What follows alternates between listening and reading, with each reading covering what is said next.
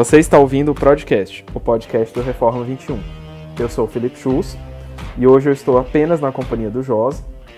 A gente, se você acompanha nosso programa, você talvez tenha percebido que rolou uma situaçãozinha meio chata com a gente esses dias e tal, e aí a gente resolveu dar uma festa, só eu e o Josa. Aí eu e a Mari demos um pulo aqui na, na Filadélfia no fim de semana. A gente tá aqui na casa do Josa, curtindo a vibe, é, festinha. Tá super animado aqui, quatro pessoas. É, muita gente, quatro pessoas, um carro na porta. Tá bombando a nossa festa Já e aí. mais prestigiada, mas... mas como toda boa festa de brasileiros, não pode faltar a gravação de um podcast. Aí a gente resolveu sentar aqui para conversar sobre algumas coisas. E aí, Josa, o que, que você tem para hoje? Da outra vez eu falei que aquela última vez eu fiquei conversando sobre um livro que eu tava lendo. Você tem alguma coisa que você tá lendo aí também? Alguma coisa que você queira compartilhar? Cara, eu tô lendo um livro de um autor norueguês. O nome do livro é Minha Luta em português. Né? Eu vou falar o nome, eu tô lendo em inglês, mas eu vou dar os dados em português. Né? O nome do livro é, é Minha Luta, volume 1. É, na verdade, o subtítulo saiu como A Morte do Pai e se você for procurar na sua na livraria no Brasil, você vai ver maior A Morte do Pai do que Minha Luta. É, né? Fala, o fala o nome é do autor, porque eu conheço um outro Minha Luta que é famoso, mas eu não sei se é esse que você está lendo. Qual que é que você está lendo? Não, não é esse. Não, não é esse que você está pensando aí. Ah, tá. Até porque não é norueguês, aquele outro autor. É, e o nome do cara é Carl Ove Nausgaard a gente vai escrever aí embaixo, é mais fácil você ler do que eu falar um nome norueguês. Né? E esse é um. Ele chama de um romance autobiográfico em seis partes. Né? Então a primeira parte é esse, esse volume chamado A Morte do Pai. Né? Eu não gostei muito que os tradutores brasileiros botaram esse A Morte do Pai como subtítulo, porque eles já revelam um spoiler. Né? Não sei se era a intenção do autor, mas assim, para mim eu considero um spoiler. Né?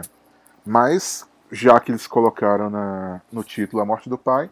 Então, assim, esse primeiro livro da autobiografia dele vai lidar é, especificamente com o relacionamento dele é, com o pai dele e especialmente também como ele lidou com a morte do pai dele.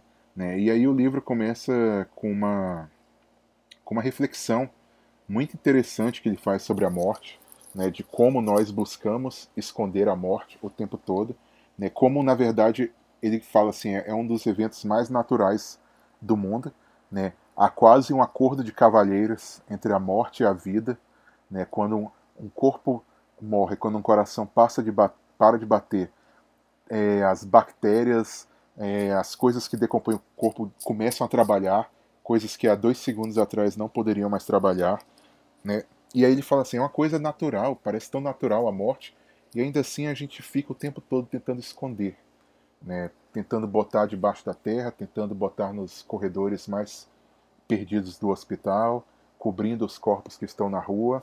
E ele começa questionando isso, né? Por que, que uma coisa natural, que acontece o tempo todo, a gente esconde? Né? Por que, que uma cidade que te, tivesse seus corpos jogados pela rua não seria considerada um lugar é, aprazível, um lugar comum, se, se é tão natural? Né? Aí ele fala assim, isso nós veríamos essa cidade como um inferno. Né? Só que ao mesmo tempo nós estamos olhando para nós mesmos ali e nos lembramos e nos lembrando de que somos nós que iremos morrer daqui a pouco. Então ele começa assim, são só três páginas ele falando sobre a morte e o restante do livro ele vai falar sobre a vida dele. Né? Ele vai contar sobre o relacionamento dele com a família, com o pai dele, em especial, e desde criança né? Depois ele dá alguns saltos no tempo, né? a segunda metade do livro ele vai lidar mais com ele adulto, mas é um livro muito interessante porque ele lembra de detalhes da infância dele e fala sobre os relacionamentos que ele tinha, em que ao mesmo tempo você se identifica com ele em algumas partes, mas ao mesmo tempo você observa como uma outra pessoa diferente de você é, analisa o mundo. Né? E assim, claro, todo livro que você pega de bom autor, você está vendo a cosmovisão dele. Mas como no caso ele é o personagem principal e ele tem uma memória excelente para todas as coisas que acontecem na vida dele, você começa a ver-se ali. Né? Você começa a enxergar, tipo, a primeira vez que ele ficou apaixonado, é, a primeira vez que ele teve que lidar com a faculdade, um fracasso que ele teve com a banda dele e como ele lida com pessoas hoje, ele que tem um problema de timidez, de introspecção, e você olha aquele tipo de coisa e você. É, eu não sei, é uma, é uma coisa estranha. Né? É como se você passasse a, a conhecer bem né, uma pessoa que pensa diferente de você. E eu acho que, assim, para nós que somos cristãos, né, que convivemos com pessoas que pensam bastante diferente de nós no nosso dia a dia, é uma experiência muito interessante. Né, porque a gente tem a tendência, às vezes, de sei lá, de desconsiderar né, que as outras pessoas são seres humanos, que elas têm um raciocínio próprio delas, que elas têm uma história própria delas, né? E esse livro tá é, é uma coisa esquisita, né? Porque eu sei que eu não sou íntimo dele, né? E eu sei que ele não quer a minha intimidade, mas ao mesmo tempo ele se abriu, assim, né? E, e esse é o outro lado do livro, né? Esse livro causou muita polêmica na, na Noruega, né? Onde ele foi ele causou, foi, teve muito sucesso, mas causou muita polêmica por causa disso, porque ele abre tanto a vida dele que ele fala sobre pessoas próximas dele, como o pai dele, a avó dele, a ex-esposa dele, né, os irmãos, um, primeira namorada, melhor amigo da escola, amigos que ele tem hoje. E algumas pessoas ficaram bastante chateadas com a maneira como ele expôs esse tipo de coisa. Né. E aí entra toda uma questão ética, né? Quando ele vai falar sobre o pai dele, né? É, o tempo todo eu fico imaginando é, que na verdade ele está talvez quebrando o quinto mandamento, né? Talvez ele esteja desonrando o pai dele, uhum. mas ao mesmo tempo ele utiliza essa, esse momento na vida dele do pai dele para falar sobre como a vida humana é uma vida que, que é dura, que é difícil, é, como nós podemos chegar em momentos terríveis, né, ao, ao fundo do poço mesmo, é, o pai dele começa a história como um, um, professor respeitado, como um político respeitado na comunidade dele, e no final ele é um, um cara que destruiu completamente a sua vida. Né? E, e, e assim, é, eu ainda não cheguei até o final, não sei tudo o que aconteceu, mas é uma coisa que você, você para pensar, né? Tipo, como, como que o ser humano pode caminhar de um lado para o outro assim tão de uma, em, em, poucos anos, em 30 anos, em 20 anos. Então é um filme, é um, é um livro assim é, pesado em alguns momentos nesse sentido, né? De, não no pesado no sentido de que tem violência, sexo e coisas assim, mas no sentido de que você está diante da, da humanidade, né? Diante da, de coisas ruins que acontecem. E aí eu acredito que toda essa esse início do livro que ele fala sobre como a morte, como nós escondemos a morte, né? Essa, essa é a motivação para ele escrever esse primeiro volume, né? Porque o que ele está fazendo nesse primeiro volume, na verdade, é trazer né, a morte do pai dele para diante dos nossos olhos, né? E por mais que a morte seja desagradável, que a gente, aquelas pessoas que resolvem ler esse livro, né, o que elas estão vendo é realmente assim a morte diante delas, como um filho reage, né, a esse tipo de coisa, como as pessoas ao redor reagem a esse tipo de coisa e como ele se e como ele ele lidou, né, com esse tipo de situação na vida dele.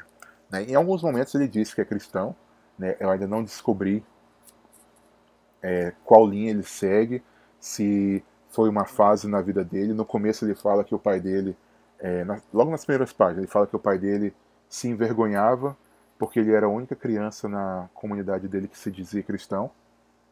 Né? E, mas eu sei que na adolescência ele vira ateu e arruma uma namorada cristã e aí fica querendo jogar os argumentos de adolescente ateu né, para ela. É, então, assim, é, é, algo muito interessante. Né? No, o simples fato de você se aprofundar na vida de uma pessoa comum né, e ver como ela reage à morte, como ela reage a, o fracasso, como ela reage ao amor. Eu acho que isso te dá uma compreensão melhor de quem nós somos, de quem é, e de quem os outros são, né? E até assim, às vezes para um pastor, para alguém que lida com aconselhamento, eu acho que é uma coisa muito instrutiva, né? no mínimo para boas ilustrações de sermão. Né? Tá ajudando bastante também nessa área. Então, esse é o livro que eu estou lendo, Schultz. Minha Luta não é o Minha não, Luta. Aqui é Minha Luta, luta é outro. Por, é, outro eu não sei se vale a pena ler. Né? Minha Luta, é escrito por Karl Ove Nausgaard. Subtítulo no Brasil, A Morte do Pai, editora Companhia das Letras. Legal. Bom, então assim, a, o pão de queijo da festinha está pronto.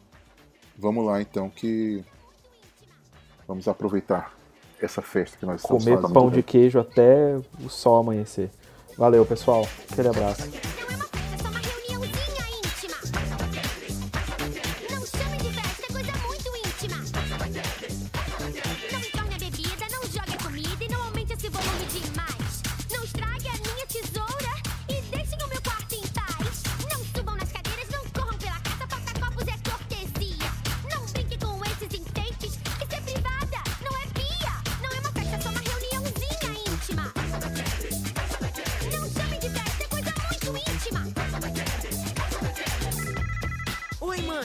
O quê?